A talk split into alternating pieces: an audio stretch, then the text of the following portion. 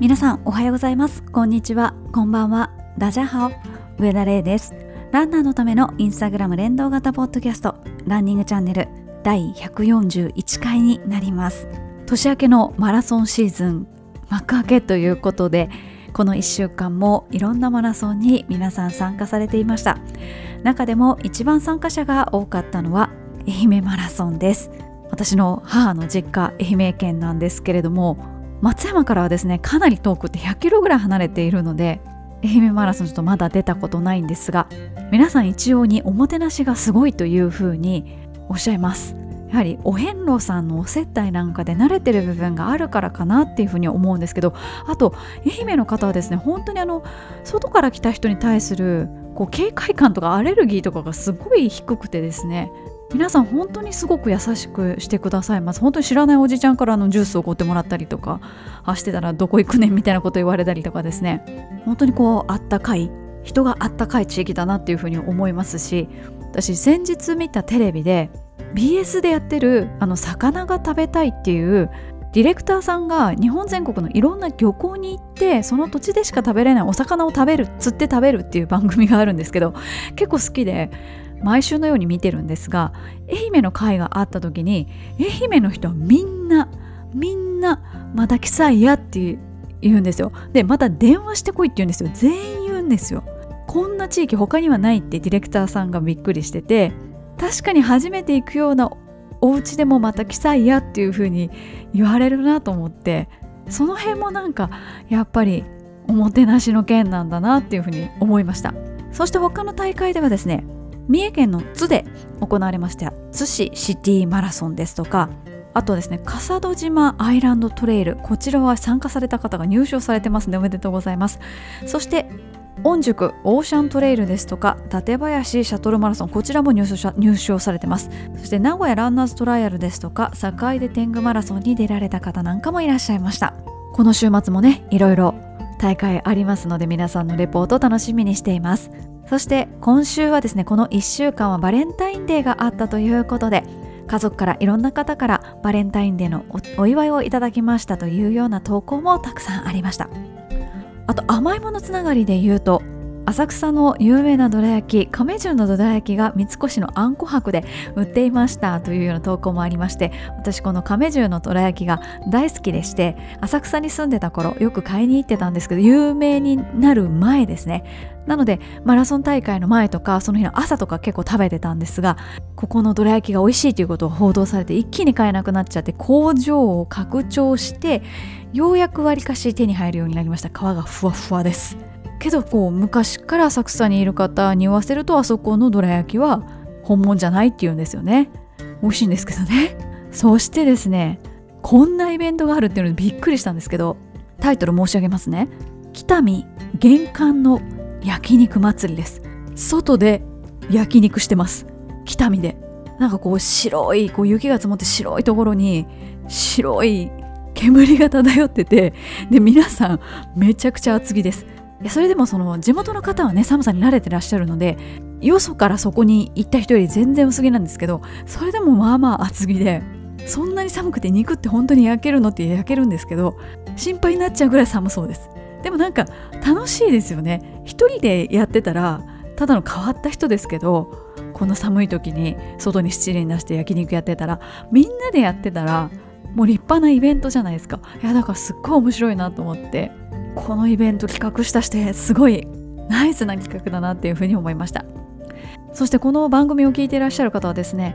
何人かからか同じような投稿いただいたことがあるんですけれどもボディバッテリーとご自身の体調管理についてです。体調が悪くなった時に如実に、まあ、先行的にボディバッテリーが悪くなったとかストレスレベルが上がったっていうことで投稿をいただいております。本当にデータってこう統計って長くとって初めてそのトレンドがわかるというか異常があった時に気づくことができるっていうものなので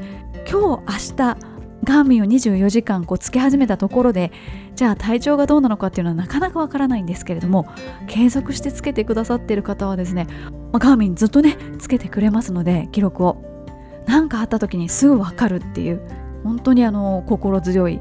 相棒だと思います。私はですねライブランで実況中継をしてる時にですね大抵ストレスが高いですって出ますね。ずっとずっと喋り続けてるので最初の10分でセッション始まって30分で残りの10分で合計50分喋ってるわけですよ。ポッドキャストの場合は録音しながらまあ途中あの編集もしながら小ノートも書きながら試し聞きというか間違ってるとこないか聞いたりとかしたりとか言ってあんまりこうぶっ続けで喋ることは少ないのでストレスレベル高いですって出てくるんでしょうね。さてこの1週間もですね記念日迎えられた方いらっしゃいます。まずはお誕生日からです。2月8日に46歳になられたということで4.6キロ走られています。おめでとうございます。そして2月10日お誕生日迎えられておいくつかちょっとわからなかったんですけども同級生でパティシエの方がいらっしゃるということでその方の手作りのケーキ。ちょっとシュー生地っぽい生地のケーキが載っておりました。おめでとうございます。そしてこの時期はですね結構お子さんが受験だっていう方が多いっていう話は以前もさせていただいたんですけれども無事に合格したというような頼りもたくさんありまして娘さんが合格されてそして他に例えば英検とかスイミングとかそしてご自身マラソン準優勝されたっていうことでみんな一緒くたにお祝いしましたっていう方ですとかご自身のお誕生日そして結婚記念日そしてお子さんの合格まるっと含めてお祝いしましたっていう方もいらっしゃいます。桜咲くって感じですね。まだ2月ですけど。でもねもう梅は咲いてますしね。なんとなくなんとなく桜もまだまだですけど花を咲かせる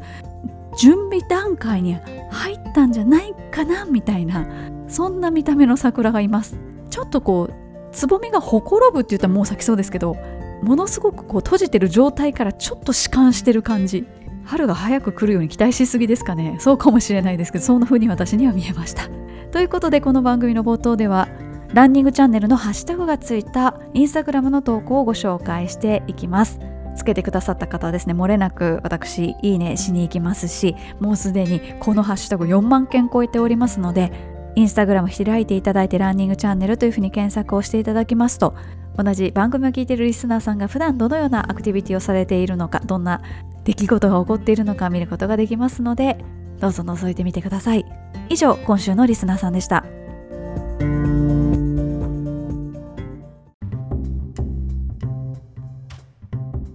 それではランナーズボイスのコーナーに行きたいと思います。こちらのコーナーはインスタグラムのストーリーズおよび Google フォームを利用しましてランナーの皆さんからいろいろコメントを頂戴するコーナーになっております。今回は前回に引き続きでコソ練です。前回はコソ練の中でも走るコソ練をご紹介してきましたけれども今回は、まあ、主に走らないコソ練ですとかランニング以外の分野のコソ練をお届けしていきたいと思います。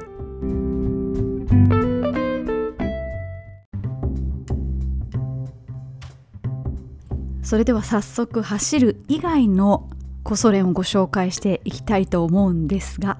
まずはですねこの部分のトレーニングをしていますということで足指です。複数の方からコメントいただきましたのでご紹介したいと思います。まずは小指練です。僕は今まで小指を使って地面を踏みしめる感覚がありませんでした。ランニング中に体が左右にぶれてしまいがちだったので整骨院の先生と話し合って小指のトレーニングを始めました。膝を立てて足の小指の裏に指を入れ足の裏の立方骨の下にスティックのり状の筒状の硬いものを入れて小指で自分の指を潰すように1分間全力で地面に向かって力を込めます。これを3セット朝と夜に行います。続けていくうちに足の小指がきちんと地面をつかめるようにだんだんなってきてランニング中の体の左右のブレも少なくなってきました。これからも地味な練習ではありますが自分の怪我防止とランニングフォームの維持のために続けていきたいと思います。ということで小指練習です。続いても足指の練習ご紹介します。ランニング歴7年の40歳おじさんダルランナーです。入浴中に足指でグーチョキパー10回ずつと入浴後にフロッグハンド Amazon で購入で足指ストレッチを4年前からほぼ毎日やっています。5年前からシューズはやめてわらあちを進化させたマンサンダルというサンダルで走っていてそれで走るには足指力が必要だと教えていただいてからずっとしています。そのおかげもあってサンダルで出場したウルトラマラソン100キロ3回達成することができました。足の痛みも軽減されてとてもおすすめですよということでサンダルで100キロ。すごいですね。でも100キロマラソンだと靴よりいいかもしれないって一瞬思ってしまった私はちょっと変ですかね。私が100キロ走った時は一日一日中雨でもう足がブヨブヨになったんですよ。ふやけちゃって。なんだったらもういっそなんか雨に打たれてる方がマシなのかなって蒸れないし靴ずれしないしなんて思ってみましたけれどもお風呂入ってる時にねグーチョキパー10回ずつぐらいだったら誰もすぐにできそうですね。あとはこう1本ずつ足指を動かしてみるって動かないんですけどなんかこう意識だけでもなんかシナプスつながれと思いながらそこと神経つながれと思いながらやってみると意外とこう疲れますので普段は靴下ですとか靴に覆われてますけれども大事な足の指皆さんもトレーニングしてみてください。続いてはこちらも複数コメントがございました。ヨガですとかピラティスです。コメントをご紹介します。スポーツジムのスタジオのヨガクラスに月に35回参加しています。2021年久しぶりにレースに出たら足を痛めてしまい針治療マッサージを受けた時に先生から全身固まっているからヨガやったらどうかなとアドバイスいただきました。それをきっかけに通っているのですがそれ以来故障していないのはヨガのおかげだと思っています。体はまだまだ硬いのですが。というコメントをいただきました。続いてはピラティスもやっていますという方もいらっしゃいますのでご紹介します。僕のコソ練はヨガとピラティスです。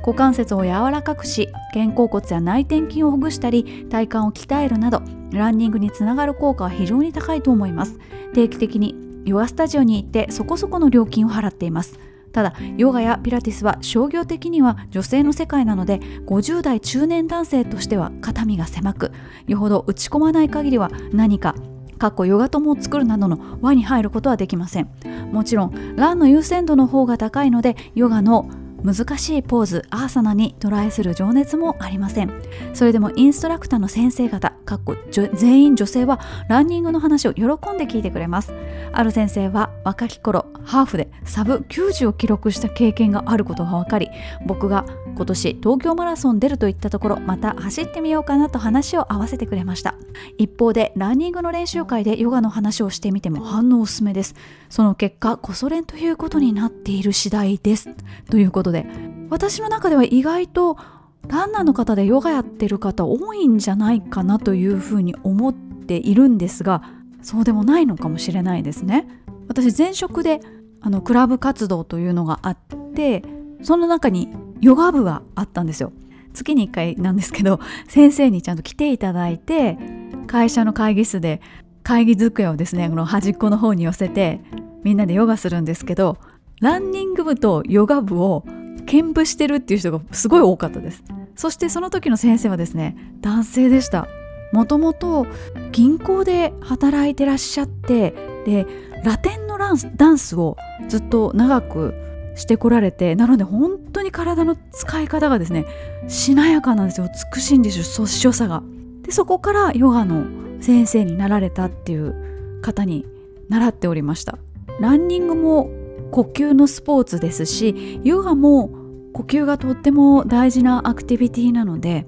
通ずるところがある一方でランは特定の動作をずっと長時間続けるアクティビティの一方でヨガなんかはこう、ね、背骨の一本一本を意識しながらとかね一個一個折っていくみたいな普段ランでは絶対やらないような動きをやるじゃないですか。なのこうなのでこう体がほぐれていい気がするなというふうに私は思っているんですけども皆さんいかがでしょうか今はオンラインレッスンとか YouTube とかでもたくさん動画がありますしただやっぱり直接習った方があこういう風に動かすんだっていうのはよくわかる気がしますしこうアシストって言ってこう先生がねちょっとお手伝いしてくださるみたいな先生もいらっしゃいますのでそういう風にしていただくとより動かし方がよく分かってやっぱ全然違います。ぜひぜひ取り組みやすいところから取り組んでいただければなというふうに思います。さて続きましてはですね広くジムでのコソ練をご紹介していきたいと思います。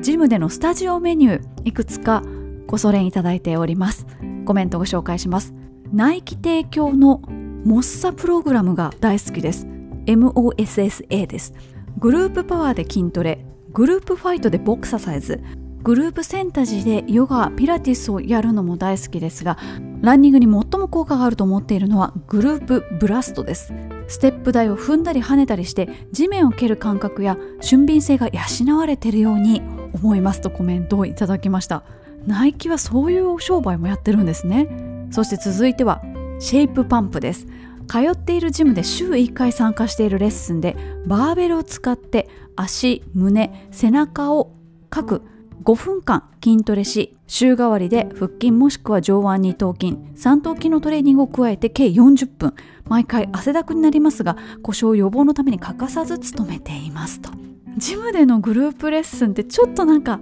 入りづらいイメージがちょっと私はあるんですけど昔通ってたジムが結構下町のジムでなんか私はこのジムができた時から会員なのよみたいなおばさまとかここの職員よりここのジムのこと知ってるわみたいな奥様とかですねいらっしゃってこうスタジオプログラムもなんかこう場所が決まってんのかなと思うとちょっと行きづらいみたいな。そんな思いをしたことあります。実際はそんなこときっとないんでしょうけどね。ちょっとビビって入れなかったです。続いては、まあ、ジムっていう風なくくりはないのかもしれないですけどもスイミングです。コソ練ではありませんがランの後でスイミングをやっています。アクアスロンもやっているので泳ぐ距離はレース距離の1.5キロ。ランで痛くなったり違和感を感じた箇所もマッサージ効果で解消できます。10キロ以上走った時は泳いでる間足の指がつった状態で泳ぐことも終わった後は疲労感ということで一人アクラスロンですね。でも足指つった状態で泳ぐっていうのはなかなか辛いですね。そして終わった後きっと眠たくて仕方ないんじゃないかなって私多分これやったらめっちゃ眠たくなるだろうなって思います。水泳もね体にいいと分かっていてもなんかこう普段地面の上でこう心肺を鍛えてるこうランナーがですね水に入って身体を鍛えるってなんかなんかの拍子に息が続かなくなって死んじゃうんじゃないかっていうふうに私は思っちゃうんですけどスイミング習ってたのにそういうふうに思うってことはよっぽど向いてないのかもしれないですけどちょっとまた挑戦したいと思います。そして続いてはこちらも屋内ということでちょっとまるっとジムらへんに入れてしまったんですけれどもスピンバイクです。買ってからほとんど使っていないスピンバイクがうちにあります。寒波が来ていてめっちゃ寒い時に久しぶりに使ってみました。心拍追い込む練習もいいのですがその日はロングジョグ予定だったのでのんびり漕いでみました。前傾ではなく普通に手放しで自転車乗る感じでやってみました。飽きるので2時間弱の映画を見ながらのチャリこぎでしたがやった後お尻やら腸腰筋やら普段あまり使えていないのが丸分かりになるぐらいプルプルになりました。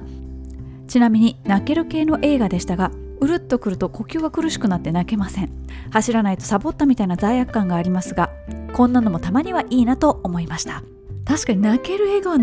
泣きたきといえば泣けないですよね。そしてあのトレッドミルとかまあこういうバイク系のものを何か見ながらっていう時は音だけでも十分こう楽しめるようなコンテンツ。例えば洋画だったりすると字幕を追わなきゃいけないっていうのがあるので酔ってきちゃうんですよね。なので結構こういう時のコンテンツって何にしようかって迷っちゃいますよね。ネフリとかアマゾンプライムとかでは多分ないとは思うんですけどもあのスポーツ系の番組はその選手も頑張ってるし自分も頑張ってるのでなんかすごくリンクしてその上こう時間が結構早く過ぎるような気がしておすすめです。なのでこうスポーツの中継がある時にスポーツ番組がある時にわざとジムに行くとかですね。そういうのもしたことがあります。さて続いてはですねいわゆるながら運動です。しかもですねながら運動で圧倒的にコメントが多かったのが歯磨きしながらです。というわけで歯磨きしながら何かしらやってらっしゃる方々のコメントをご紹介したいと思います。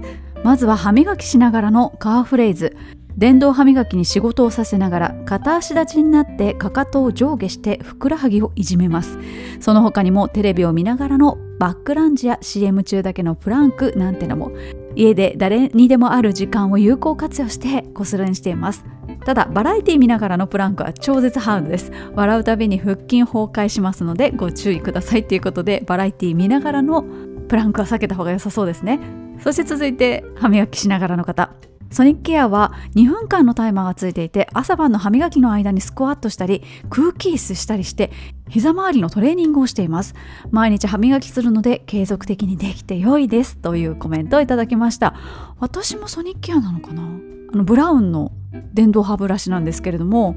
私が使ってるのもあの30秒ごとにブーって言って2分間経つとなんかブッブーってお知らせしてくれます。私今年ぐらいから電動歯ブラシを使い始めたんですけどあれってなんかこう泡を飛ばさずに歯磨きするの難しくないですか？私それに集中しすぎて全然筋トレとかやる余裕がないんですけどなんかすごい なんかいっぱい垂れてきちゃうのでそれを阻止するだけで大変と思ってこう2分間結構格闘してます。てな感じでですねながらでいろいろされてる方あの普段の生活の中でされている方たくさんいらっしゃいますので引き続きご紹介したいと思います。ちょっとした隙間時間やながら筋トレしています。歯磨きしながらカーフレーズテレワークなど座っている時に膝をくっつけて内ももの筋トレ歩く時は地面を蹴らずに足を引き上げるイメージで歩く。会社でトイレに行く時は一つ上の階のトイレに行く。1分だけプランク寝る前に枕を足に挟んでレッグレイズ。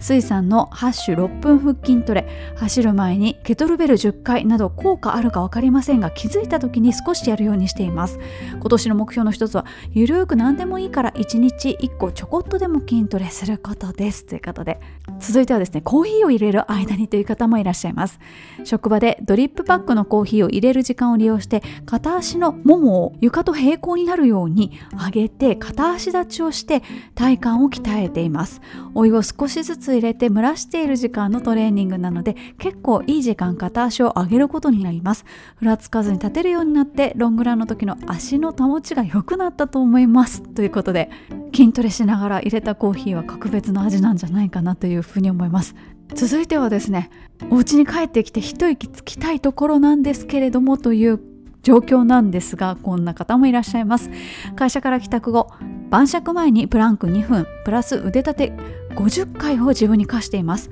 プランクはランニング関係の YouTube を見ながらのながらプランクです。ランニングするための体幹強化とそれなりの胸板維持に役立っています。これを始めるようになってからようやくサブ3達成できました。走力に直接関係しているかは分かりませんがということでちょっとした時間でもね何かトレーニングできるんじゃないかっていうふうに探してしまうのがランナーあるあるかもしれないです。私は今週かなの会議の前に会議といってもこうワンオンワンみたいな会議なんですけど1対1みたいな会議なんですけれどもその会議室に着いたのがちょっと12分前で会議室の前でストレッチしてたんですよ。そしたら中で会議してる人に捕ま捕ま捕まってじゃない見つかっちゃって「上田さんさすがだね」っていうふうに言われちゃいまして。いやそれほどでもみたいななんかよくわかんない返答をしてしまいました。さて続いてはですね普段の生活の中では欠かせないと言いますかここを絶対通らなきゃいけないと言いますか階段です。階段でこそ練されている方ご紹介します。とにかくピッチを速くなるようなイメージで階段を降ります。通勤時に人が少ない駅の階段でこれを行います。トレイルの足さばきやピッチが上がる効果があるか不明です。一段飛ばして下るよりかは断然良いと思います。というコメント。そして続いてはですねシンプルに階段を上り下りするだけですがこれを30分ぐらい行います。もともとは新型コロナ禍で夜間外出がはばかられた頃に自宅でできる有酸素運動として行っていました。今でも雨降りで外に出てランニングするのが億劫な時はカロリー消費を目的に踏み台昇降を行うことがあります。というふうにコメントいただいております。私もコロナ禍の時にですね自宅のマンションの階段で黙々とトレーニングを行ったことはあります。ただなんかこう平行感覚がへんてこになるというか怖くなってくるというか足を踏み外しそうになるというか慣れたらなんてことないのかもしれないですけれどもそういうこうビルの階段ってこうずっと同じ風景の繰り返しすぎるのであちょっと怖いなっていうふうに思ったことは何回かあります。結構頑張ってあの上り下りするとですねガーミンの無酸素トレーニング効果も1.0ぐらいまでは上がります。なので何もやらないよりかは全然効果あると思います。さてさて皆さんのコソ練引き続きご紹介していきたいと思うんですけれどもランナーってここが大事だよねっていうふうに思われる箇所それは骨盤です。骨盤周りのトレーニングされてる方も結構いらっしゃいますのでご紹介していきたいと思います。ご自身でネーミングしてらっしゃるのでご紹介しますね。名付けて腕振り骨盤回し。最初は鏡の前で途中からテレビの前に移動して脱力したまま腕を振りつつ骨盤腰をひねるだけ。毎朝10分から15分くらいひたすら続けます。始めたきっかけは参加したレースの固定カメラ映像に映っていた自分のランニングフォームを見てあまりにもイメージとは違ったから腕振りをしっかりすることで足がスムーズに出てスピードを維持できるのは分かっているのですが疲れてくると次第に腕が下がって振れなくなってしまいだらしないフォームになってしまった自分の映像にがっかり。もともと体が硬いので動きを良くすることも狙ってもう半年ぐらい続けていきます。ということで10分から15分結構長い時間ですよね。朝ドラ終わっちゃいますもんね。けどそれだけ続けてらっしゃったらきっとご自身のフォームにいい効果があるんじゃないかなっていうふうに思います。続いてはですね、まあ、骨盤周りと言いますか電筋です。仕事中に立っていることが多いのですが立っている時にお尻の筋肉が収縮するのを意識しながら足を後ろに蹴り出す動作をしています。正しいと思っている動きとお尻の筋肉が使えている動きってはやってみると結構ズレがあったりします。ランニング中は足の動かし方まで意識できないので走っていない時にゆっくり動かして正しい動きが身につけばいいなと思ってやっています。コソ練というほどのものでもありませんし効果のほども分かりませんがというふうに最後結んでらっしゃいますけれども意外と自分の意識と筋肉の連動って必ずしも一致してないことって意外とあるんじゃないかなというふうに思っていて無意識でやってるので無意識でやってる間違ってることってそんなに恐ろしいものはないというふうに私自身も思ってちょっとなんか普段やってる動作だけれどもゆっくりめにやってみるとか多分周りから見たら超絶へんてこな人でしょうけれどもね。でもやっぱり体の動かし方ってランナー気になりますよね。続いてはですね通勤時に骨盤回転ということでコメントをいただきました。徳重先生のランニング教室で教わりました。骨盤の動きを身につける動作はランニング中に限らず普段から実践しても良いとのこと。そこで駅から会社までを練習区間にしています。あの人モデル歩きしていると見られないようにまさにこそ練しています。ということで徳重ゆりさんですね。水戸ウーメンでご一緒したゆりちゃんです。おそらくなんですけれどもこうご自身でこうモデル歩きしてるんじゃないかとか胸張りすぎて歩いてるんじゃないかっていう風に思われてる場面で旗から見たら全然多分普通に歩いていらっしゃるのと同じなんじゃないかなって思います。意外と肩が内側に入ってたりとか骨盤じゃなくってただこう膝から下だけを動かしていたりとか本当になんとなくの動作って一番怖いなって思います。さて続いてはですね骨盤底筋トレということでコメントをいただきました。速くなるとかの練習ではありません。番外編という感じです。人間の尊厳を守るための練習です。昨年マラソン大会本番ラスト1キロで尿漏れしてしまうという人生最大のピンチを受け骨盤底筋トレーナーと骨盤底筋群を鍛える練習をしています。月に1回通っていますが自分で日々すべきこととして運転中の信号待ちの時息を吐きながら骨盤底筋群を引き上げるというこそ練をしています。目に見えるところではないので意識と呼吸がものすごく大事。産後30代のうちにやっておくべきだったのですが40代になって走り始めて初めて気づいた感じです。もっと年を重ねて内臓が下がってこないように気づけてよかったと思いながら日々コツコツ積み重ねています。ということで女性にとっては男性もあるのかな？ちょっとわからないんですけれども女性にとっては大問題ですよね。私も一昨年ですねあの大腸の内視鏡検査を生まれて初めてやりましてあの特に悪いところも全然なかったんですけどこう普通にこう先生とあのお話しできる状態で検査をやったんですけどその時にあの先生が開口一番おっしゃったのが「運動してるでしょ」って言われて「はい」ってその内臓を支える筋肉がものすごく発達してるって言われたんですよね。で本来であれば骨盤の形から見てものすごくその内臓が骨盤の方に落ちていきやすい体型だとなのにそうなってないと筋肉が支えているからっていうのでお褒めいただいたのかどうなのか分かんないんですけどまさかね内視鏡検査されながらそんなこと言われると思ってなかったのでこっちはねもうねあの内視鏡大腸内視鏡検査ってあの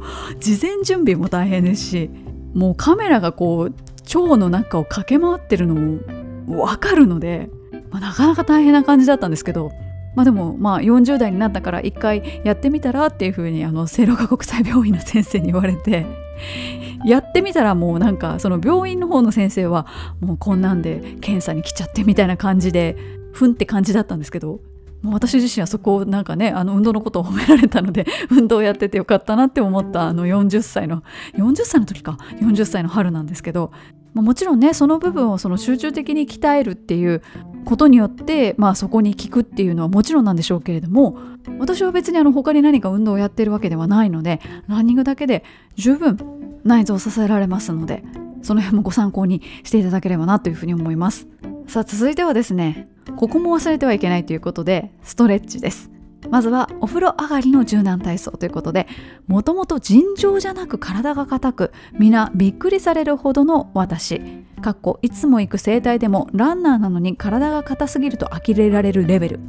柔軟しなきゃなと思いながらずるずる来ていたのですが年明けに朝靴下を履こうとするとあれ？なんか足曲げにくい。靴下履きにくい。もともとの硬さに加えて老化？とさすがに危機感を覚え。それ以来風呂上がりにこっそり柔軟やっています。ちなみにこんなとんでもないレベルですが私はまだ上田さんと同い年です。ということで私も体柔らかい方じゃないんですけれどもあの金さんのね回でも金さんがおっしゃってたように必ずしもあのすごくこう柔軟性が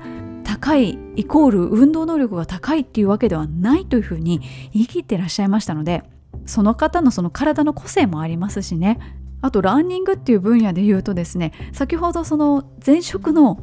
ヨガのあの話をいたしましたけれどもそのヨガ部に入っているランナーの方でですね尋常じゃなく硬い方がいらっしゃってことごとくポーズができないんですけれどもこの番組でもご紹介しましたバックヤードウルトラとかですね。あの日本海から太平洋まで行くやつとか沖縄一周回るやつとかですね。とんでもない長い距離を走るランナーさんでしてそのヨガの回で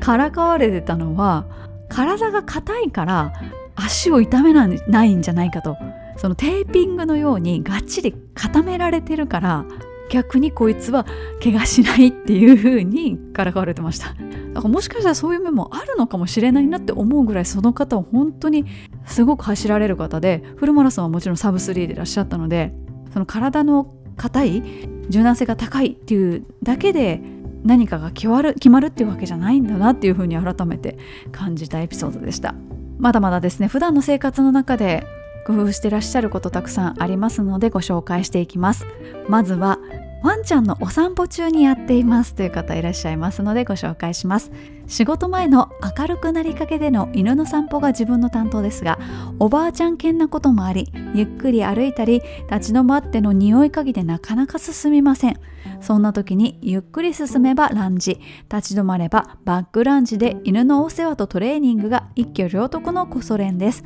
旗から見れば怪しい人かもしれませんが郊外の早朝なので大丈夫ということで。でもワンちゃん可愛いですね。マイペースで、まあ、おばあちゃんでいらっしゃいますから。そんなおばあちゃんに合わすかのようにトレーニングされてるということでなんかいいコンビなのかなっていうふうに思ってしまいます。続いてはですねお子さん寝かしつける時にということでご紹介します。子供を寝かしつける際のこそ練です。夜ランがメインの練習ですがその前に子供を寝かしつけるのは毎晩の決まり事。妻曰く誰よりも早く寝てしまう私にとって寝かしつけで自分も布団に入ることは何よりも危険な行為でランニングウェアを着たまま布団の上で朝を迎えたことも数知れず。そんな状況を打開すべく寝かしつけの際に布団の中でこそこそと体幹トレーニングをするようになりました。主にプランクやお尻を上げて背筋周りを鍛えるのですが眠気も覚めて体も温まり走り出すにはちょうど良いウォームアップこそこそやってるつもりなのですが子供たちには多分バレているだろう。これをこそ練というか定かではありませんが息を潜めて取り組んでいることの一つですということでお父さんが布団の中でプランクしてたらちょっとびっくりしますね。なんかお父さん頑張ってるなって思いながらお子さんは眠りにつくんでしょうね。でもこうお布団に入ると何かこうしたくなるというかここスペースが広いのでじゃあちょっとストレッチしてみるかみたいな感じでこうね膝を折って前ももを伸ばしてみたり腰のストレッチをやってみたりみたいななんかこうやってしまいがちですよね。そして寒い地域の方々は確かにそうだというふうに思われるかもしれません。冬季限定雪かきです。雪国あるあるですが雪国ならではのこそ練として雪かきを認定申請します。もちろん雪道ランもしますが走ろうとソフトへ出ると家の周りは雪だらけ。いやおがなくランできず雪かきします。時には除雪車が家の前に置いていく雪は重く硬い。ご近所さんは除雪機で公園に飛ばしている中私はママさんダンプで公園へ雪を持っていく。滑り台のように緩やかなスロープを作り登って雪を投げる。何往復も何往復もいい汗かいて足腰鍛え精神力もついてくると信じて機械には負けません。ということでご家庭用の除雪機っていうのもやっぱあるんですね。あのなんかこうどっかに飛んでいくやつですよね。それはそれの方が楽ちんでしょうけどね。雪かきしないことには外にも出られないっていうのでまずはこうね体を温めるためそして全身運動のため一旦雪かきをして走り出すっていうのはいいウォームアップになってるでしょうね。こう雪がないところに比べてランの分野ではなかなかスピード出しにくい出ないっていうところあるかもしれないですけどそこの基礎練はすごいかもしれないです。続いては意識が大事ということでこういう基礎練をされてる方もいます。猫背禁止令です。アラフォーの男です。練習と言えるか分かりませんがデスクワーク中心の仕事をしているので姿勢に気をつけています。骨盤を立たせるように座る。背もたれは使わない。猫背にならない。15分に一度は立ち上がる。マラソンでは長時間姿勢を保つことになるのできっと役立つと思います。またトイレや給湯室など人に見られないところで前後左右に開脚のストレッチなどをします。たまに誰かに見られてしまいますが。普段歩く時も姿勢や着地を意識しどうすれば楽に歩けるのかを探ります。以前は筋トレもしていましたが筋トレで無理をして故障しかけたり走りも重くなる印象もありやめました。今のところは走りが衰えることはなく毎日気持ちよく走れます。これらのおかげかここ1年ほど毎朝1 5 6キロ走っておりますが怪我痛みなく走れています。ランニングのため意識づけですが結果的には健康で長生きでできる体も手に入るのではないかと思っています。というふうにコメントをいただきました。本当にね普段のちょっとした動作こうランナーでなくってもやる動作こそ気をつけることでランニングの時にも活かせられるんじゃないかなっていうふうに私も思います。なので練習の時はもちろんなんですけども通勤で歩く時とかだらんとしてるとおおやばいやばい危ない危ないっていう感じで意識づけるようにしてますけれども今このこれを収録してる姿勢はですねとっても猫背です。続いてはネーミングが面白いですね。地球持ち上げです。コソ練と言いながらももうフォロワーさんにはバレバレですが私は地球を持ち上げるかっこ逆立ちこそ練をしています。もともと逆立ち上手になりたいなと思って家の壁と仲良しになりながら逆立ちし始めて今では何もなしでできるようになりました。それがインスタグラムで地球持ち上げとしてうちで楽しむものとなっていました。効果としては体幹が鍛えられるしバランス感覚が養えるのかなと思っています。日頃とは目線も上下感覚も違うので使っていない感覚を使うことも体を研ぎ澄ます意味で良いのかもしれません。また地球を持ち上げて地球を元気にするんだという気持ちもこもっています。見ている方がまたやってるよと呆れながらも思ってくれるだけで大成功ですということでネーミングがいいですね。地球持ち上げ最初これ何のことだって思ったんですけどコメントの内容をお読みした。なるほどっていう風に素敵な名前だなっていう風に思いました。大人になるとなかなかこう自分の体を動かす範囲が狭くなってくるんですけど急に思い立ったかのように前転をしてみたり後転をしてみたりとかやってみると昔は普通にできたのになんか全然もう腰が腰の柔軟性がなくなっててわあ恐ろしいって思う時私も時々ありますし逆立ちはね上下逆になりますからでもいいって言いますよね。血流がこうね足の方から頭の方に行きますしなんか頭もすっきりするんじゃないかなっていうふうに思います。最後にこんなこともしてますということでご紹介します。温冷交代浴です。どれくらいのランナーが実践しているか分かりませんが私は練習後に温冷交代浴をしています。ただその方法が少し根性論じみてましてその方法というのは温かい湯船に入る前に全身に結構な冷水を浴びます。かっこ普通の温冷交代浴であれば手足などの部分的に冷水をかける程度だと思うのですがもちろん冷やす時も温める時も徐々に慣らしながらヒートショックにならないよう十分に気をつけながら実施しているのですが気分的には修行僧のような感じですね。古臭い精神論で効果の裏付けなど皆無だとは思うのでこそ練として実施しています。ということで最初に冷やすんですね。辛いですね。とりあえずちょっとあったかいお風呂に入りたいなっていうところを押し殺してまずは冷たい方から行くわけですね。まあ順番はどうであれあの抗体力はねいいっていうのは各種論文でも出ておりますけれどもその例の方ですねちょっとやそっとじゃないんですよ10度とかなんですよ。で家でちょっと昔やってみたことがあって尋常じゃない量の氷氷を用意しましてもう本当にあの冷凍庫に入りきらんばかりの氷を何日かにかに分けて作りましてめっちゃ冷たい氷水風呂を作りました。がしかしもう冷たすぎて無理です。それぐらい冷たくないと意味がないみたいなこと書いてあったんです。結構いろんなところに。で実際にこうそういう写真とかも出てて氷水の中に入ってるアメリカンフットボールの選手みたいな。これぐらいやらないといけないのかと思ってもう思いっきり氷用意したんですけどもうそのその電力が無駄でしたね氷を作った。まあほっといてもできるものなのでそのなんかアディショナルで電力がかかってるわけじゃないんですけど。なんか冷たいをこう通り越して痛いとかいうふうに書いてあったんですよ。確かにそうでした。痛かったです。冬のめっちゃ寒い日顔がね痛いっていう経験は皆さんもされたことあると思うんですけどもうそれのきっついバージョンでした。でも抗体浴は効果があるそうです。で温浴だけは効果がないっていうふうに欧米の論文では書かれてるんですけどこれは私は異論があってっていうのも変なんですけど日本の方は絶対温浴精神的に絶対効果があるんじゃないかなっていうふうに信じてやまない派です。まあもちろんそれには科学的根拠ないんですけどやっぱ湯船に浸かるって日本人にとって大事なんじゃないかなというふうにその欧米の抗体浴の論文結果にその対象実験として温浴だけのやつがあるんですけどこれは絶対日本人は違うっていうふうに思いました。ということでですね今週は走らないコソ練をご紹介してまいりました他のスポーツをやったりとかですねジムに行ったりはたまた普段の生活の中のちょっとした時間を利用して皆さんこそ練されていましたのであこれ自分の普段の生活の中に取り入れられそうだっていうのがあればぜひぜひ取り入れてみてください。以上ランナーズボイスのコーナーでした。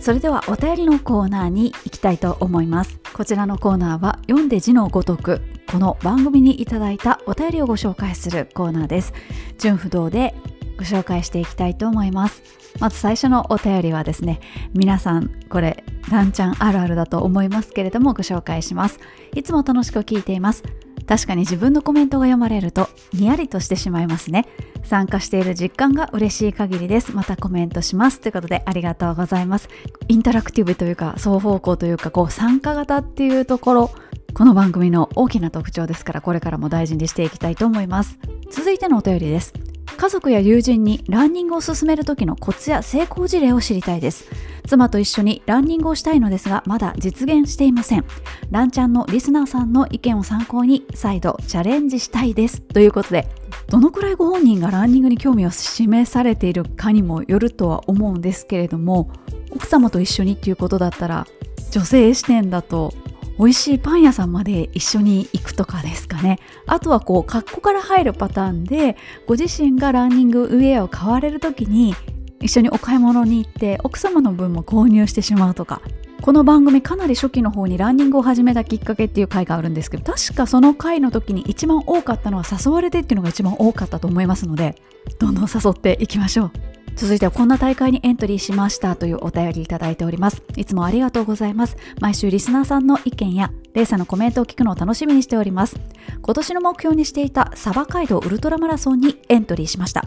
トレイルは初めてなのでまず今年は半サバ45キロにトライし過去それでも累積標高1000メートル以上あります。様子を見て来年本サバに挑戦することにしました。定員500名で昨年は開始8分で終了になったとのことでしたのでエントリーが完了するまでなかなかの緊張でしたがなんとか無事エントリーできました。5月21日の本番までにまだフル4本ありますのでしっかり走り込んで初トレイル完走を目指したいと思います。インスタグラムへの投稿はしていませんのでこちらにまた投稿させていただきますということでありがとうございます。サバ街道ウルトラマラソン。あのサバ街道っていうあのもうその名の通り魚のサバを運ぶための街道ですね。まあシルクロードのサババージョンと言えばいいんでしょうか。それが福井県から京都まで、まあ、京都まで魚を運ぶルートということでいくつかルートがあります。そしてサバといえばサバ大師。この番組でもご紹介しましたけれどもね。工房大師さんがサバが欲しくって馬でサバを運んでる人に声をかけたら無視されたのでなんか念仏捉えたら馬が調子が悪くなって サバをあげたみたいなそれサバ食べたかっただけじゃないか説っていうのを私はうっすらぼんやり思ってるんですけれども私の地元の神戸の須磨の須磨寺というお寺があるんですけどそこにサバ大師がいるんですよ。なのでこうちっちゃい頃父親からよくですねそのサバ大師とサバ街道のことっていうのは多分幼稚園ぐらいの時から聞いていてそんなに昔から聞いてるのにもう名前しか覚えてないっていう全然本当に学習できてないんですけれども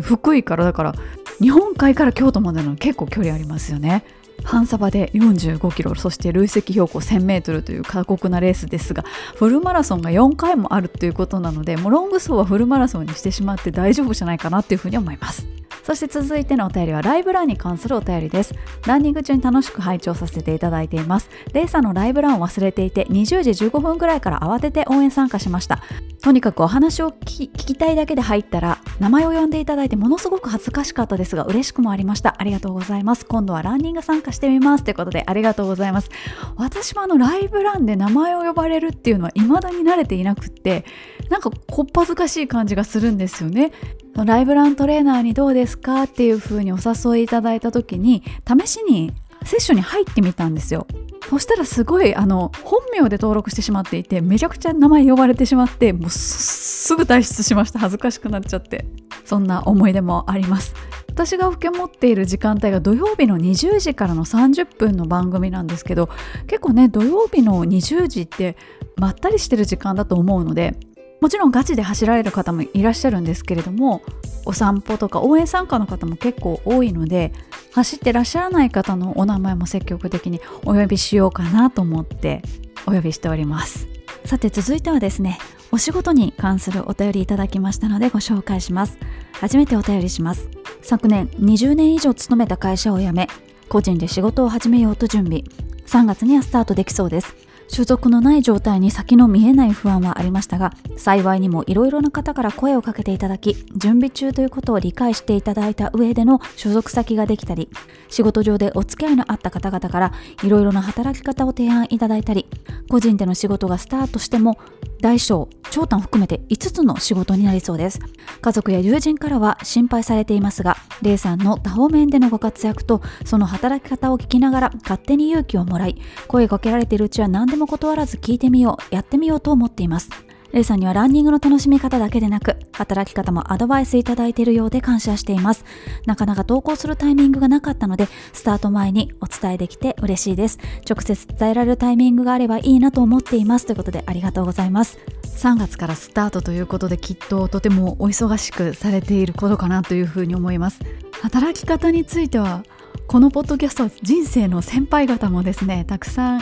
聞いていただいてますので40代そこそこの私がとやかく何かを言うっていう立場には本当にないんですけれどもやっぱ働き方って地域によってとか業種によってとかいろいろあると思いますのでその中でこう自分が楽しいと思える部分がどれだけたくさんあるかとか逆にうまくいかなかった時にですね、まあ、自分自身で立ち直れたりとか周りの方々がサポーティブだったりする環境であるかとか結果として求められてるものが何なのかとかそこに行き着くためには何の犠牲を払わなきゃいけないのかこう働き方の中でいろんな要素がある中で自分が好きとか嫌いとかで分けれるものとこれは自分は許せる許せないで分けられるものとかいうこうフィルターをかけていって自分の考えとフィルターとマッチする部分が多いお仕事だと成功するとより嬉しいでしょうし失敗したとしてもいやまた次頑張ろうっていうふうに思えるのかななんて思ったりもします。続いてはですね前回の放送に対するお便りです。れいさんこんにちは。冬のおすすめアイテムすごく参考になりました。島村やホームセンターも見に行ってみようと思います。レイさんが「いにしえのワセリンってどんだけ?」と思いなんかツボにはまり乱しながら笑ってしまいましたいにしえのってちょっとかっこいいので使わせてもらいますということで前回の冬のおすすめアイテム面白かったですよねなんか自分で自画自賛じゃなくって皆さんから頂いたそのアイテムの幅広さっていうのが面白いなと思ってついつい普段こうねスポーツ店とかアウトドアショップとかアウトドアブランドのお店とかにしか行かないですけれども意外とそうじゃないお店に防寒グッズはたくさん眠ってるということで島村ですとかワークマンですとかホームセンターとかたくさんありましたよね。そしてイニシエのはですね。私結構よく使うことがありましてイニシエのメールを探すとかね。なんか昔のメールっていうよりなんとなく趣深い感じがするなと思って使ってしまっています。さて続いては大会の運営側で参加しましたという方のお便りです。れいさんこんにちは。先日初開催のマリコアルプストレイルランに誘導ボランティアとして参加してきました。ランニングチームの仲間が実行委員を務めていてゼロから地元の有志とともに作り上げた大会でした。静岡駅から30分以内でアクセスでき城跡や海を眺めながら古道を走るという贅沢なコースでした。第1回でしたが地元の方の熱意がひしひしと伝わりとてもあったかい大会でした。コース上では地元の方がこういう大会ここであるっていいねとか通りがかりの方が応援していたりと皆さん好意的でした。こんなにも裏方の熱意のあるそして地元で歓迎された大会に魅力ながら携われたことにとても嬉しかったです。そして何よりランナーの笑顔が最高でした。走るのもいいけどやっぱり大会サポートもいいなと思いました。これからも何年もこういう大会は続いてほしいなと思いました。ということで前回マルコっていうふうに私読んでしまいましたね今週のリスナーさんで。マリコだそうです。まん丸の丸に子供の子です。ちょうどですね前回のライブランライブランでランニングニュースっていう番組をやっていて、まあ、その1週間ぐらいで発表されたランニング関連とかスポーツ関連の気になったニュースを勝手にお届けするっていう番組をやっておるんですがそこで取り上げたのがですねスパトレイルという大会の終了についてなんですね。でそれの理由がスタッフの方地元の方の高齢化によって、まあ、その長期間の準備ですとか、まあ、大会当日もトレイルですから結構長時間になりますしそこがきつくなってるっていうのが大会の終了の理由の一つだったんですよね。冠城さんがプロデューサーになられてやっていた大会なんですけれどもやっぱ熱意だけじゃ難しい部分もあるなってこうなんか持続可能な大会にするためにどうやって運営していけばいいのかっていうのも合わせてやっぱ考えていかないといけない。特に山の奥の方の大会とか地方の大会とかってどうしても高齢者の方が多くなってしまうのでその辺やっぱ考えていきつつ運営していかないといけないんだなと思ってイベントの運営って大変だなっていうふうに改めて感じました。続いては私がちょびっとお話ししたことを逃さず聞いてくださった方のお便りです。毎週楽しく拝聴しています。前回のポッドキャストでレイ様が、まあ、様様はつけなくていいです。以前横浜市の金沢文庫に住んでいたことがあるとおっしゃられたのを伺いがぜ色めき立ちました。横浜市金沢区といえば私が住んでいる逗子のすぐ隣で私は通常逗子海岸を起点に朝走っているのですが月に数回ラントモさんと一緒に金沢区にある海の公園を走ることがあります。朝まだ暗いうちにバイクで現地に行き朝ランスタート。そのうちに今の季節だと八景島シーパラダイスの向こうの東の空に朝日が昇ってきます。晴れているとそれはもう通り一遍見事なオレンジ色に染まります。また海の公園では年に数回レースが開かれたり中学生の駅伝大会が開かれたりもします。レイ様は海の公園で走られたことはありますか？もしあれば勝手にランチャーの聖地と呼んでもいいでしょうか？これからも楽しいコメントや役立つ情報を期待していますということでありがとうございます。私金沢文庫に住んでいたのは1年だけなんですけどまあそれはもうねあの通勤が大変で色濃い1年でしたがその頃はまだ走っていなかったんですね。ただ最近何年前ぐらいですかね？2年前ぐらいに2年前じゃないな。コロナの前だ。コロナの前に行われた海の公園で行われた駅伝大会に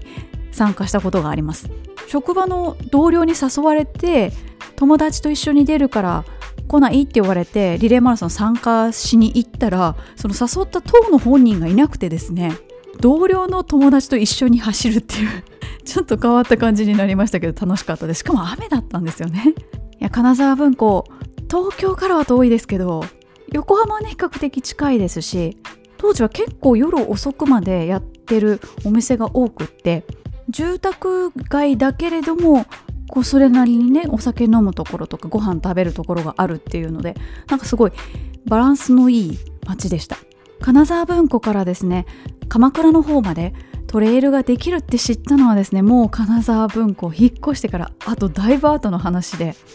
かなりの数そこのトレイルっていうほどでもないんですけど行ってます。もう私が行ったことあるところはどこでもね聖地ということでいいんじゃないでしょうか。さて続きましてはこんな聞き方してますというお便りいただきました。いつも楽しい配信をありがとうございます。最初は早くリアルタイムの配信に近づきたくて1.2倍速で聞いていました。100回目でようやく追いつき2巡目は1倍速。本来のレイさんの優しい語り口調を知ることができました。2巡目もリアルタイムに追いつき今3巡目の70話ぐらいを聞いています。何度聞いても飽きない内容で聞き入ってしまいます。いつまでも応援してますので頑張ってくださいということでありがとうございます。もうね140回を超えてますから全部聞き終わった頃にはちょっとねあの前のやつ忘れてる話題もあってちょうどいいぐらいかなっていうふうに思います。っぱ恥ずかしくてですね自分自身は自分のポッドキャストをなかなか聞けない聞けない聞かないんですけれどもそうやって何回も聞いてくださる方がいらっしゃるっていうのは本当にありがたいですしだからこそ続けていこうっていう風なモチベーションの大きな一つの要因になっております。そして続いての聞き方のお便りです。いつも楽しい放送ありがとうございます。ランニングチャンネルは走る時のみ聞けるご褒美としているので大変な時もワクワクした気持ちで走ることができます。レイさんもお仕事や様々な企画がお忙しいかと思いますがその中で毎週アップしてくださること本当に感謝です。過去お休みの週があってもその分次回が楽しみになるので大丈夫ですよということでありがとうございます。まあ、もちろん普段の仕事もありますしイベントごともあったりしてですね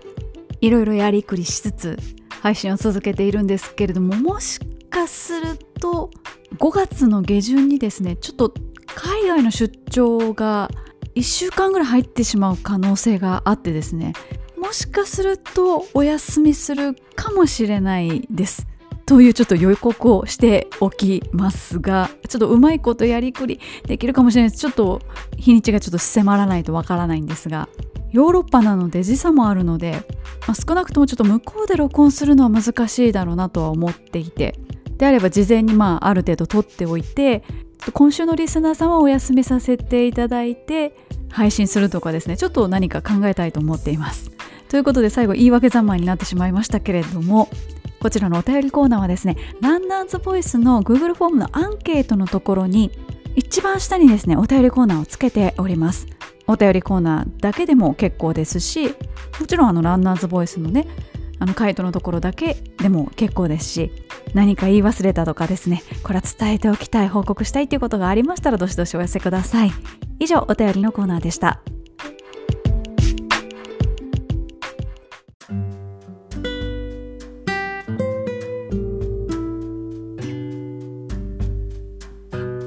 そろそろお別れの時間が近づいてまいりました。2週にわたってお届けしてまいりました。コソ練いかがでしたでしょうか？今回は特にですね走らない方のコソ練でしたので皆さん普段の生活の中でちょっとした時間でちょっとした工夫でトレーニングをされているというようなエピソードがたくさんあったかと思います。それだけこう意識づけしているともちろんこうランニングの方にもいい効果はあるんでしょうけれども健康そのものに対してもものすごくこう意識が向いていい方向に行くんじゃないかななんて皆さんのコメントを拝見してて思いました。なんか皆さんすごい長生きするんじゃないかなと思って頑張って私も長生きしてこの番組続けなきゃとか思いました。さて次回のお題なんですけれども、まあ、去年から今年にかけてですねだいぶコロナが落ち着いてきたということで大会も再開されています、まあ、もしかするとこの春ぐらいからはだいぶもう制限ほぼなくなるというような状況になるかもしれないです。ということで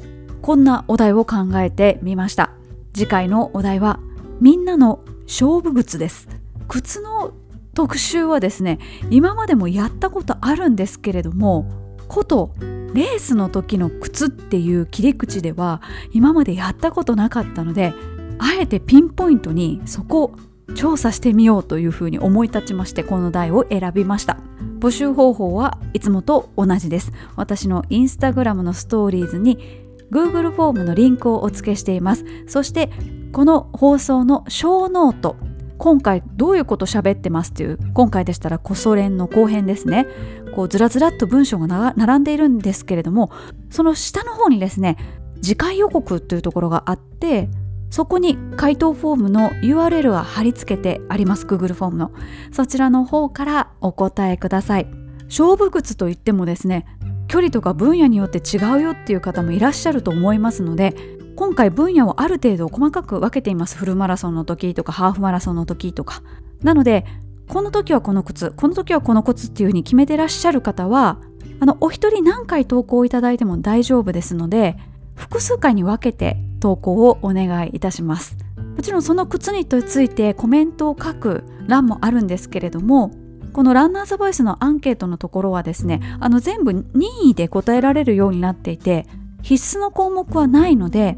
あのご自身の都合のいいところだけ選んでいただくでも構いませんしその靴に思い入れがあるという方はですね是非その熱い思いも聞かせていただければと思いますが絵文字はちょっと文字化けしてしまうのとあと海洋を入れてしまうとエクセルに吐き出した時にですねものすごくこう高さが出てしまって集計するのが大変になってしまうので開業はできるだけ避けていただいてそのままこうずらずらずらというふうに書き連ねていただきますと事務作業がとても軽減されますのでご協力のほどよろしくお願いいたします。ということで次回の特集は靴です。意外とねどっかのメーカーに集中するのかしないのかそして競技によってどういう違いがあるのかあとご自身のまあ、フルマラソンに置き換えた時なんですけれども目標タイムっていうのもカテゴライズしようと思っていますので、まあ、これぐらい狙ってらっしゃる方はこういうシューズこれぐらい狙ってらっしゃる方はこういうシューズっていう風な見方もできるのかなっていうふうに思っております。ということでランニングチャンネル第141回お伝えしてまいりました。皆様次回の放送まで良きランニングライフをお過ごしください。それでは